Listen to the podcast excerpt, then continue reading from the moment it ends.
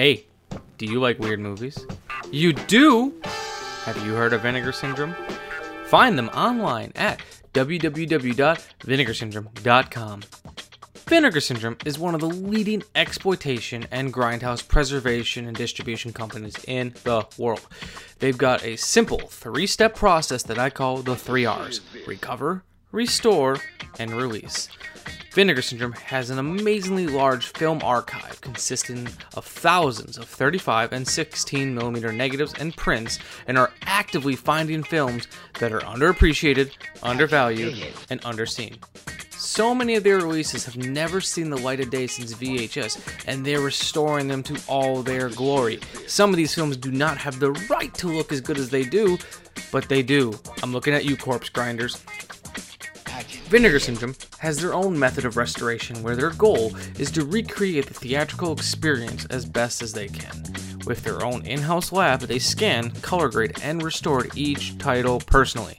You'll never see any grain reduction and digital trickery on their discs. Vinegar Syndrome is a very exciting label, and we're proud to have them as a sponsor. They've been with us since the beginning, and we love them for it. Check out their website today and pick up your copies of Rudy Ray Moore's Dolomite films, just in time for the new Netflix movie Dolomite Is My Name, starring Eddie Murphy. Also available is Hell Comes to Frogtown, starring Rowdy Roddy Piper, James Hong's The Vineyard, Pledge Night, Lust in the Dust, starring Divine, Putney Swope, the Amityville Cursed Collection, and much, much more. Also, don't forget to pre order your copy of Tammy and the T Rex in glorious 4K Ultra High Definition or Blu ray and the Angel Collection. Once again, be sure to visit them at www.vinegarsyndrome.com and grab yourself something cool. Let them know your good friend Michael sent you. I'm gonna rock this shotgun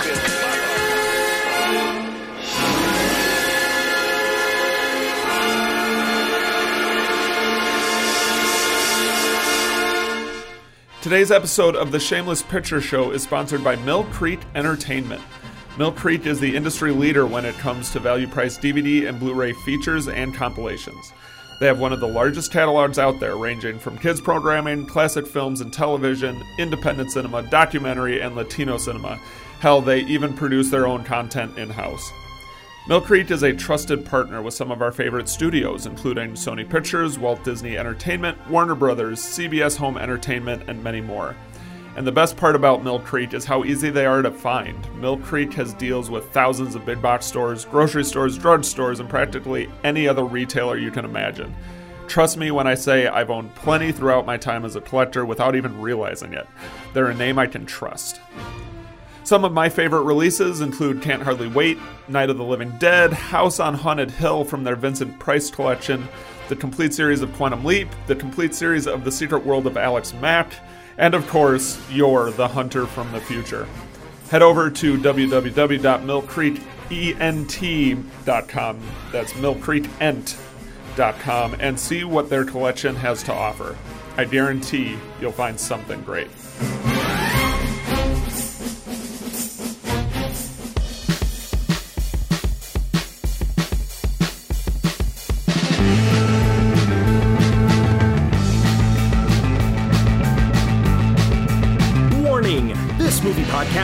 Actually discusses movies. Be aware that it may discuss any of the following elements endings, surprise twists, unexpected cameos, and all manner of spoilers. If this doesn't appeal to you, why listen to a movie podcast? Without further ado, please enjoy our feature presentation The Shameless Picture Show.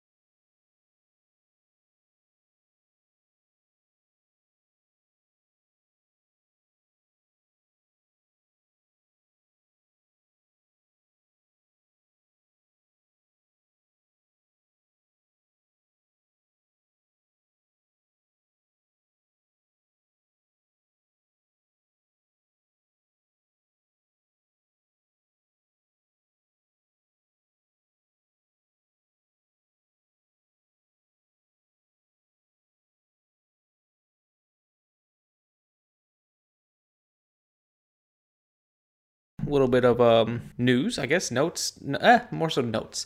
Uh, this episode will be, it's while it's being live streamed now, it will eventually be available for you all to download in the audio version later on. So, um, for those of you listening at home who are not watching the, the video version, some of this, hope I'm going to try to make this make as much sense as humanly possible.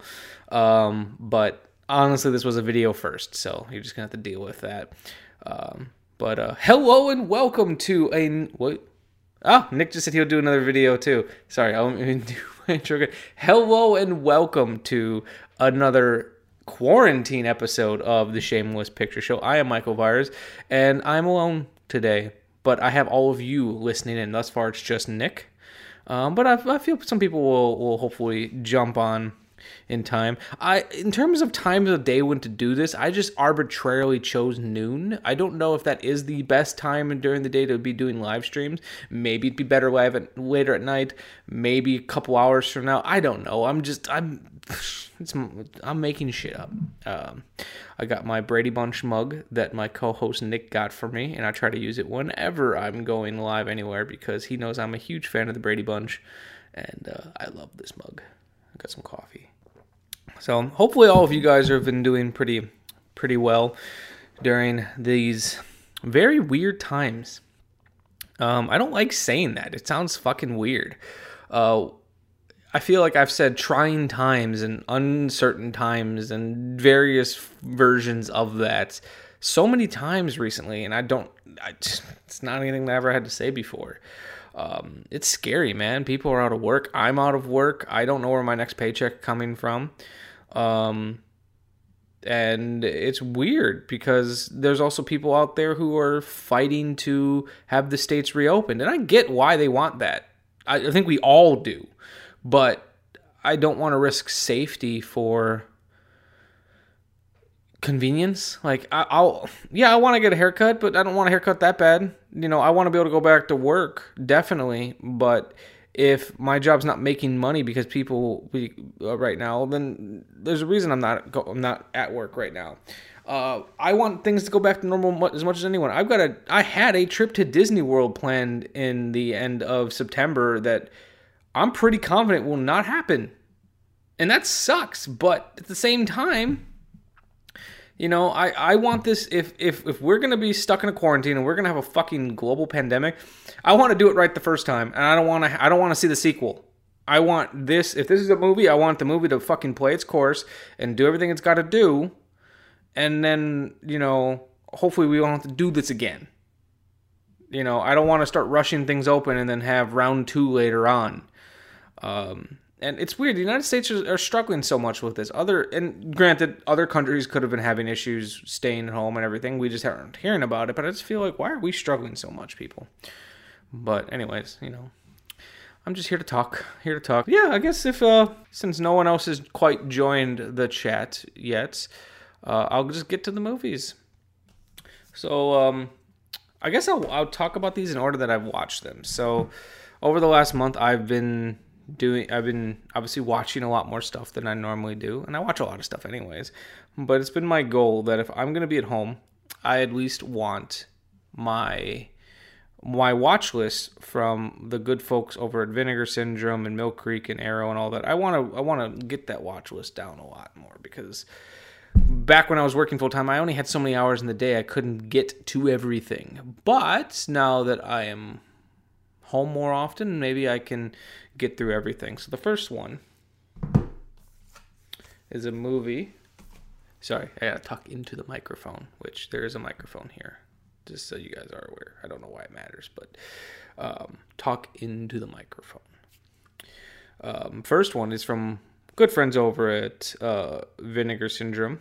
Um, this is part of their Vinegar Syndrome Archives collection, which was is is films that never got. I believe their their whole like thingy is it's films that never got a true theatrical release and were home video only. And through this series, it's it's movies that you can get on their website, but it caters to brick and mortar stores. So they have a store called the Archive, and pardon me, the Archive they sell not only their titles but physical media from everyone and that's why they made this line is so that way it's stuff that you can go into a store and get. And it's not, you know, they're not giving them to Amazon, they're not giving them to Diabolik DVD and all those other websites.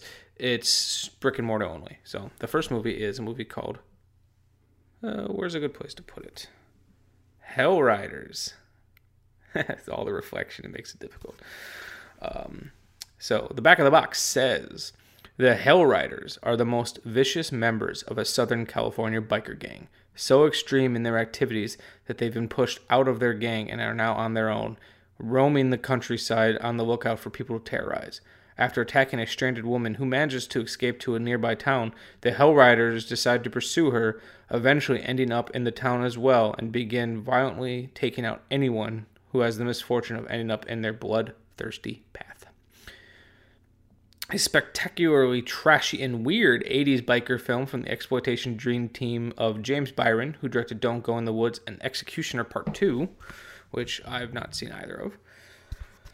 And Renee Harmon, who uh, from Frozen Scream and Escape from the Insane Asylum. Hell Riders is loaded to the gills with jaw dropping, head scratching, and mind numbing thrills, featuring Adam West and Tina Louise, and co produced by exploitation legend Lee Frost, who, uh, who directed a film called A Climax of Blue Power, which is a roughie that Vinegar Syndrome released. Uh, Vinegar Syndrome Archive proudly presents the world disc debut of Hell Riders, newly and restored from its original 35mm camera negative. On top of that, it also comes with a poster. I didn't love the movie, but I want to hang up the poster. I'm burying the lead. So, Hell Riders. Um, I- was a little thrown at first when it was a biker film in the 80s because at that point the the biker film sh- subgenre had become a bit pastiche. You know, Roger Corman made a bunch of them in the 60s and they were popular in the 70s, obviously, with uh, Easy Rider and such. But um, yeah, Tina Louise, that award winning actress. Thank you, Ron Perty. Uh, and I do have a funny story about her in just a minute. Um, so, Hell Riders, uh, as it says, is about this, this woman who's being terrorized by this group of bikers. And that's kind of the plot. That's pretty much it. She, Tina Louise, who plays uh, the woman, and they don't say it on the back of the box, but she is a prostitute with a heart of gold. Um, apparently, that was one of the things uh, that Tina Louise brought to the character. She's like, if I'm going to play this kind of seedy character, I, it, she needs to be a person of moral caliber. Um, and she goes to this town to get her car fixed, and then it's almost it's very like uh, one reviewer said like a like a Robert Altman film where there's so many side characters and they all have their own shit going on. Like when you get to the town, you're introduced to the sheriff and the fact that he's getting ready for his daughter's wedding, and his daughter or um, uh, sorry, her, and the husband to be has got like a love triangle between a a waitress and the daughter. It's just this whole fucking thing. Um, and obviously Adam West is in the film, but she's getting her car fixed. The bikers come to town. They start terrorizing the town. Oh, it's a fly. Um, and Adam West fights them off. Adam West is the town doctor, Dr. Dave. Um, uh, she is a good person, and that's the biggest thing that they wanted to strive for with Tina Louise's character. Um, the film was okay. Um, it had a really groovy theme song, which played its course. Eh, There's like three themes in the movie, and uh, the lead theme, which is fucking awesome, and I was dancing to right before I, I came on, um, is great, but gets kind of old after a while because the film's kind of rapey, it's kind of vile, and it's not as fun as a biker film should be. It's idiosyncratic and weird um, and I can see why people like it, but it just, um, yeah, it wasn't for me. Adam West is great. T- uh, Tina Louise is great. Like they are really not, um, you know. Oh, sorry, I should re- rephrase that. They are really bringing their A game, and they're not treating the the material like they're like it's less than them. Oh my gosh, it's them. The bikers. It's the Hell Riders. They're not crazy enough to try something here in town, are they? Yes, they are. It's okay. The bikers are off the street now. I think you better go see about your car. Oh, all right. Thanks for everything, Doctor. Maybe we'll meet again sometime when I'm feeling a little better. I'd like that, Claire. Me too. Come on, let's go.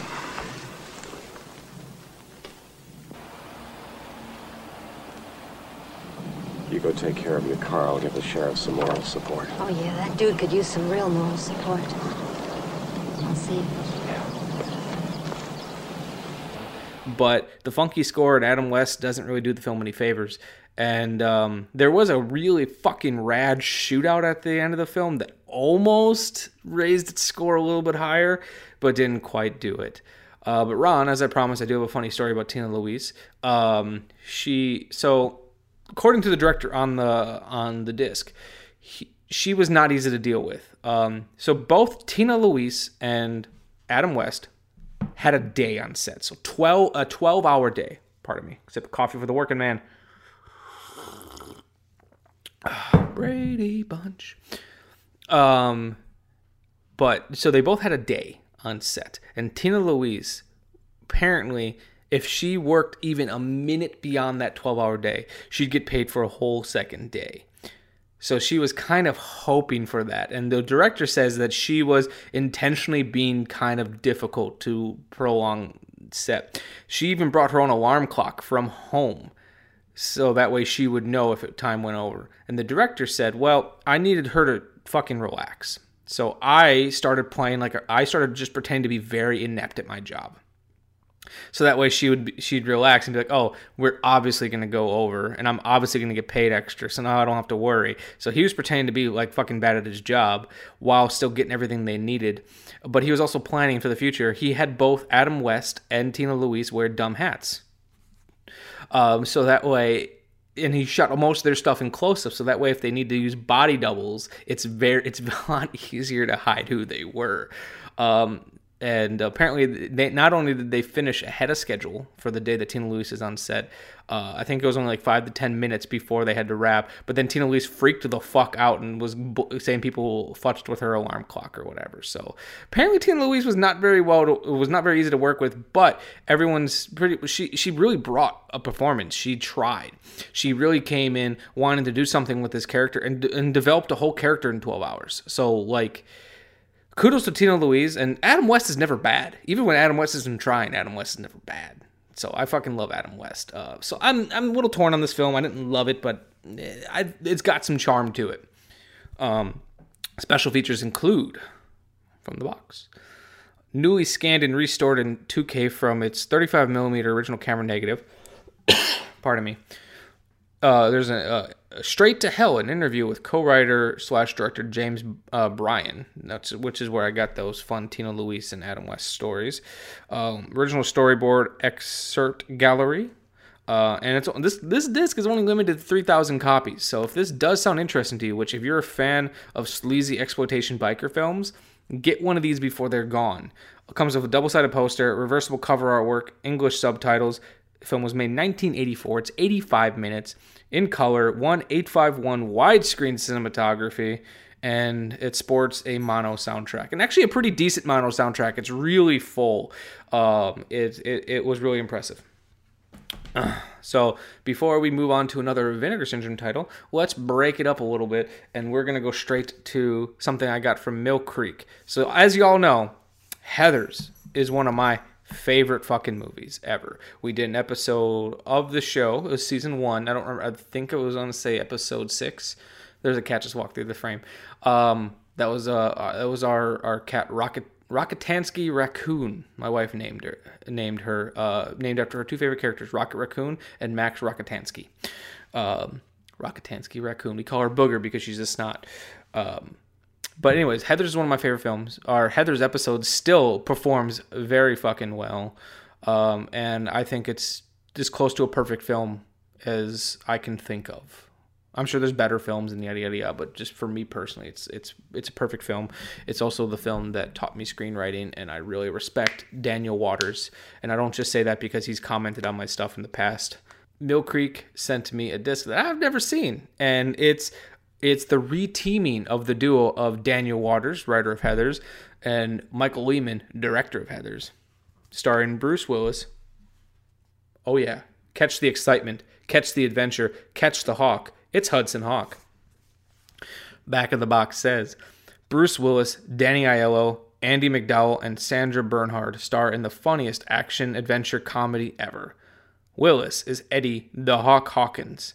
The world's most famous cat burglar, who, after 10 years in prison, is ready to go straight. But it's not going to be easy for the Hawk. The mob and the CIA have conspired to blackmail Eddie and his partner into stealing three Da Vinci masterpieces from the most heavily guarded museums in the world. Sounds simple, right?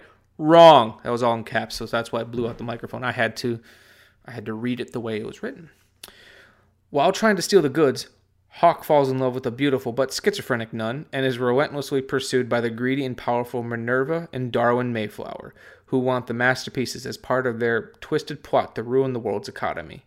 It's wall to wall action as the wisecracking Hawk attempts to save the world, win the girl, and have the last laugh. Oh, I hate when this happens. Girls, can I ask you a question? How do I look? Like a fraternity thing? I just got out of jail yesterday. I didn't want to steal anything. I didn't want to go to Europe. All I wanted was a cappuccino.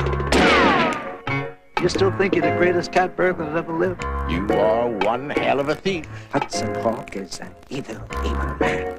The Big E. I'm just some guy that's good at swiping stuff. Eddie, we're hanging off a castle in the middle of Italy, and you're asking me how you look? Okay, okay. You don't gotta get technical about it. You look gorgeous. You look like Zorro. Well, I didn't know. Buongiorno. Yeah, buongiorno. Maybe you could help me. I'm being blackmailed into robbing the Vatican by a psychotic American corporation and the CIA. I don't, uh... you don't speak English? You have very beautiful eyes for a man. I got a bad feeling. I can't even swim. Hell, fall will probably kill you. Da da da. Oh, we ain't got very Oh, I was afraid you weren't going to drop by. You may be ragged and funny. You wanna know something, Eddie? What? You hit like a girl. We'll travel along in a song. Started the week by stealing the sports luck and ended by swiping the codex. Yeah, but What are your plans for the weekend? Hosting away the Coliseum? can't we just go back to the kissing part? Side by side.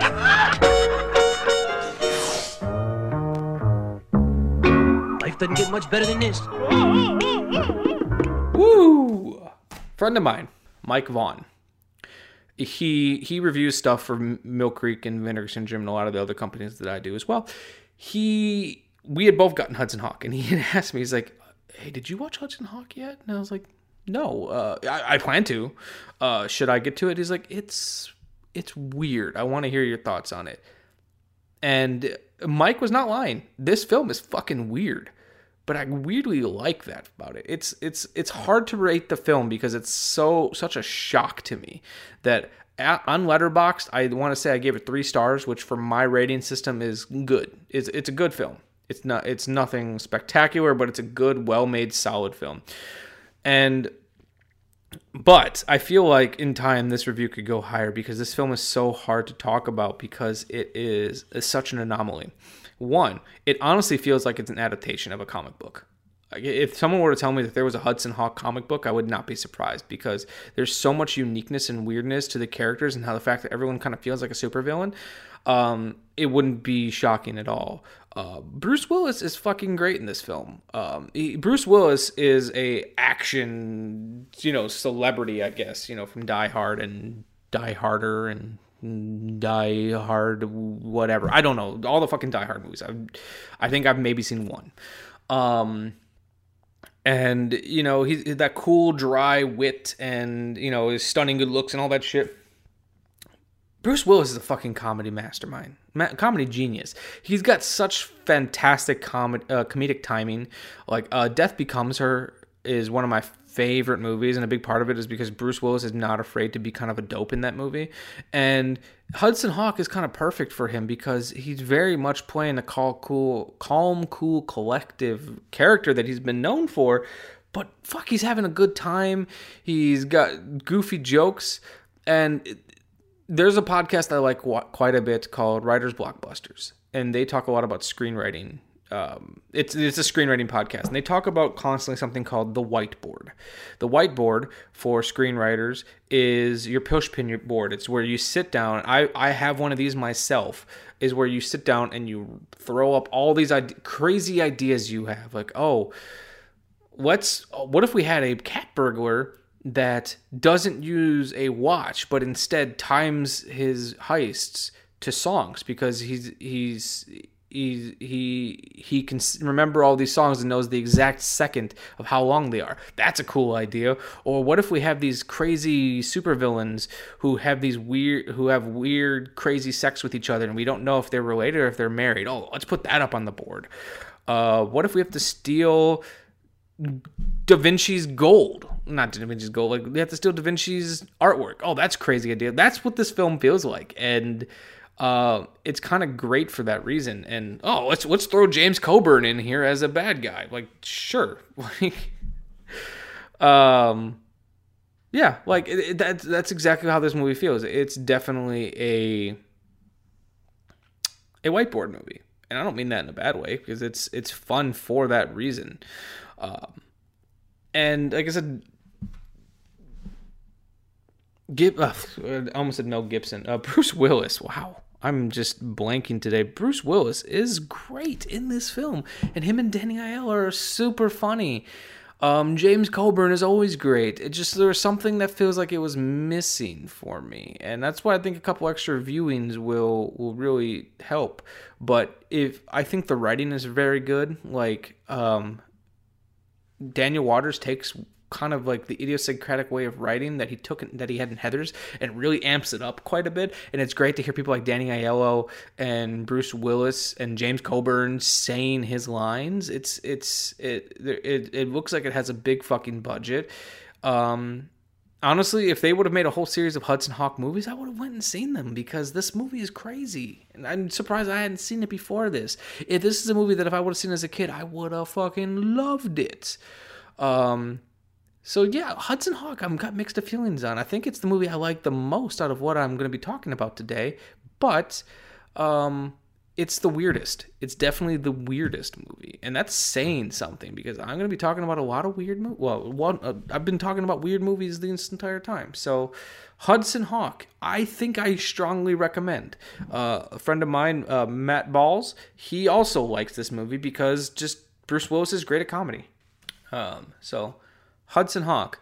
And for a uh, great transfer by Mill Creek. It's a good looking Blu-ray. Uh, this is also part of their like their VHS collection, where it makes it look like it's an old VHS tape that you would have gotten from like Bomb and Pop Video Store, Blockbuster, what have you. Um, it's got I don't remember what the soundtrack is. I don't remember if it was a surround sound. I think it was just stereo, but it's one eight five one widescreen color cinematography. No special features, uh, but I've kind of grown to understand that you know Mill Creek they are a, a, budget brand and I don't mean that in a bad way because their discs always look good. They don't usually have special features, but um, I would have loved a commentary. I would have loved a commentary with Daniel Waters, Michael Lehmann, anyone. I know you're not going to get Bruce Willis in a commentary, but if you could, Hudson Hawk is the movie I want to hear Bruce Willis talk about. Hudson Hawk. Ooh, that was a little hot. Coming in hot. So then we got one more title. This one is also from my good friends over at Vinegar Syndrome, and I, I talk about them a lot. I'm gonna just lay it out there. I talk about them a lot. They're my fir- they were the sh- show's first sponsor, and I will always love and respect them for that, um, because without them, um, I wouldn't be in the the reviewing game right now. And big part of them it, with with Vinegar Syndrome kind of uh, being cool and sending me stuff is a part of the reason why I got to I got on Mill Creek's radar. It's part of the reason I got on um, the radars of Arrow Video and other places. There were some other contributing factors, but you know, some friends who helped me out along that way. Um, but it's because that I grew, I, I gained a reputation doing reviews for these companies that my friends and or people that became my friends put pretty much said, "Hey, I'm gonna go on a whim and help you out with this." Um, so I talk about Vinegar Syndrome a lot, but I'm also not a blind follower of Vinegar Syndrome. You know, like, I haven't loved everything they put out. Like I didn't really like um, Hell Riders, and this next one I'm not huge on either. But you know, when I first met uh, my contact there, um, he told me. I told him it's like you know I uh, I'll be I told him I'll be fair with my reviews, and he's like that doesn't matter to me as long as you love cinema. They're not looking for someone to kiss their ass. They're looking for someone to be honest. And I'll give them credit where credit's due. They things they always do fantastic. They always have really great. Uh, not always, but they usually have pretty good audio quality, really high quality audio. Even when it's something just simple like it's a mono track or something, because I've got a pretty good sound system. Not to toot my own horn, um, but then their picture quality is always fantastic. And I always love. And this is a perfect example of the movie I'm going to be talking about here in just a second, where they will. Um, they always put, if not always, but they put disclaimers at the front of the film if there's something that that's not right or they couldn't fix on the film. Um, so, for example, you know, I as I say in the intro, whenever I whenever I they, whenever they are a sponsor for an episode, there's no grain reduction or digital trickery. They will actually choose sometimes not to clean up an Im- image if it's going to add digital artifacting or if it's going to add grain, if it's going to add something that's going to affect the image. So I always give them a lot of credit for that. So the film I'm going to be talking about today is a Canucksploitation film, Deadline. Back of the box says Stephen Lessie, played by Stephen Young from Soylent Green and Patton, makes his living as a horror writer who has learned that the bloodier story, sorry, who has learned that the bloodier the story, the bigger the market. But Stephen has also hit a personal crisis wherein he yearns for artistic recognition and an escape from the brutality he conjures up to earn a living. All the while, his horrifying and mysterious murderous fantasies begin to blend into his day to day life, numbing him to his crumbling marriage until a shocking tragedy occurs, from which he has no escape. One of the true hidden gems of Canadian horror cinema, Mario Azzopardi's Deadline, is an unflinchingly grim, twisted, and cynically comedic study of a man's slow descent into madness, punctuated by expertly rendered and creatively staged gory depths. Depths? I meant to say deaths. Featuring elegant and colorful cinematography by Manfred Guth, or uh, Guthy, sorry. I don't know how to pronounce that. Manfred Guthy? G U T H E? Guthy? Anyways, he shot The Pit, which was shot in Wisconsin, and I've still not seen it. Fuck. It's hard to find. Tightly paced editing, and even a surprise musical sequence featuring acclaimed new wave band Rough Trade, which is fucking phenomenal. Vinegar Syndrome proudly brings his gruesome masterpiece to Blu ray for the first time, newly restored from 35mm vault elements. His obsession was to create the ultimate horror story. Deadline. His curse was to live it. Deadline. A film so frightening it will totally devastate you. Deadline. Do not watch it alone. So, Deadline. Sorry, I'm getting people are just blowing up my phone right now. Um, Deadline is, um, as they said, a Canadian horror film directed by Mario as a Mario Azzopardi. Uh, his name makes me laugh because it's almost ass party. I got a childish sense of humor.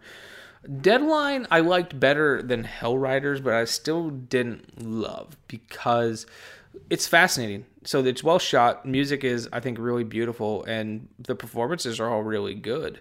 Um, and as I said, it's, it's about the, a man's slow descent into madness. So Stephen Lessie, who's the the lead character, he former professor who wrote a book called The Executioners, which is about young kids ex- executing people, and it was a huge fucking hit. They made a movie, and it was a very controversial movie, and he's had a career ever since. And now he's kind of gotten to the habit of writing books and writing the scripts based on his books and he's become a huge fucking success. And he's gone back to his old uh, college to discuss the um, discuss his work, and they gave him a lifetime achievement award. And he's met with a lot of people being like, "Hey, you glorify violence, you glorify murder. Um, what do you have to say? Who are you? You know, you're just some fucking schmuck who." Who can who writes gory shit and makes a lot of money off of it. And he feels personally attacked because he doesn't he he he's not really had a chance to write something he's passionate about. He's been pigeon toed pigeon toed pigeon tailed i don't know. He's been stuck in this fucking genre that he really liked at one point. At least you get the feeling that he liked it. It was it was his first big success but that's only jobs he can ever get now. So he's you know constantly trying to his agent and producer who's constantly writing him for pages. He he can't seem to get anything written that he's proud of. Um, and his the the producer's just like, I'll take fucking anything as long as it's bloody and salacious. Um, and constantly throughout the day, he's he's tuning in and out of what's going on instead to imagine these gruesome deaths. Like one of the first ones in the movie, which is pretty shocking and pretty well done, is a, a woman taking a shower and she actually drowned. I think she slips and falls and, and drowns because the shower starts spewing blood out at her. Another one, uh, these nuns are attacking um, a priest. Another crazy one is um, some young kids tie their grandmother to a bed and set her on fire. Crazy, even crazier one is that band Rough Trade. They play Nazis in this movie, and they use a machine that when they play certain frequencies and they play their songs, it makes people blow up from the inside. These these scenes are very interesting, and and a lot of the gore is really well done. But I think it actually undercuts the story that they're trying to tell. Um I that, that's my personal opinion. Is um, I think I think those gore scenes are a big part of the reason why the film has got the recognition it does. But when it tries to, they feel very jarring, and they feel they don't feel very true to the story they're trying to tell because they almost they're almost ham-fistedly inserted to the point where it feels like almost like that wasn't the original intention. I've not been able to find out if they are. Um, it almost feels like it was added after the fact because there's no rhyme or reason, there's no flow to any of it. Um, and I find myself really far more interested in the story of Stephen and his his wife, who's kind of become a drug addict and cheating on him, and him trying to get this this this this new script done. I really liked the first half of the film, and I wouldn't have minded these flights of fantasy if they led to something. Um, they kind of do. They kind of lead to like his descent into madness. I just, it, I don't, I don't feel like it's, um, it's done as well as I was hoping for. I know some people really love this film, Deadline, uh, on the Vinegar Syndrome collectors page. It's a popular, popular title, and I don't blame them because it is very well done. It's well acted, great music, great cinematography. Um, it just wasn't really quite the movie I was looking for. I, um, it's kind of hard to say. I, I try not to do that. I try not to go in with expectations of what I'm hoping for because then it always will kind of pepper my opinion on the film. Um, but I did I did like it. I thought the film was just kind of okay. Um, it had some saving graces. Um, I just thought it was a little slow, and um, these these intercuts to all this violence, while really cool, I don't think really served the story at all. If I would have gotten something a little more in line with, say, Taxi Driver or Maniac about a man's descent into madness, I think that I would have really. I think if it would have just been straight that story, I think I would have appreciated the film even more. Um, because uh, it's a drama with gore scenes. That's kind of how it plays out. Um, and actually, there is a really uh, disturbing moment in the middle of the film um, that disrupts his life and his family that I think is kind of undercut because of its comparison compared to everything else we've seen in the movie. It's not nearly as crazy, so it almost feels like womp womp. It's still shocking, but I don't know. I don't want to spoil it for people who who want to see uh, Deadline. So, so those are the three, those are the three titles I wanted to talk about. Sorry about that, guys. Those are the three titles I wanted to talk about. Um, I'm not gonna go super in depth with them, but I did see some fun stuff on on Shudder. I recommend everyone everyone go see Chelsea Stardust's new film Satanic Panic on Shudder. That I really enjoyed. That was a fun film. It was crazy, great gore effects, funny. Um, the Invisible Man, Leigh Whannell's film. I think I talked about it last time. I thought was phenomenal. Um, and I revisited Robin Hood Men in Tights, a film I loved as a kid, and I still real I still like it. I still like it, but uh, it has not aged very well. Um, when I think sometimes the film thinks it's funnier than it is, but so that's that's been my quarantine update. Did a half hour of uh, new content for you guys. I appreciate y'all listening.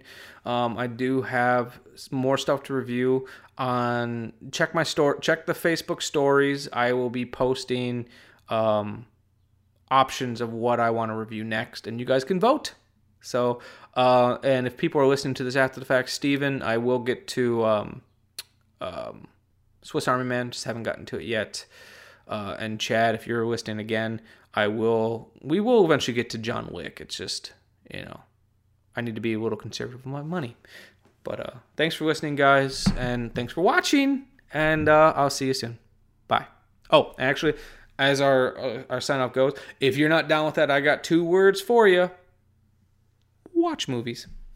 The Shameless Picture Show is recorded in Milwaukee, Wisconsin and Easton, Maryland, is hosted and produced by Nick Richards and Michael Viers, and is more often than not edited by Michael Viers. Any TV or YouTube versions of the show to date have been edited by Nick Richards, Tyler Hanna, or Dina Villani. Our opening theme music was written especially for us by The Directionals, with narration from Zach McLean. The end credit music you're enjoying at the moment was generously provided by my friends in the band 10 Speed, and our new kick ass logo was designed by Amanda Viers. A special thank you to all of our Patreon supporters and to our generous sponsors at Mill Creek Entertainment and Vinegar Syndrome.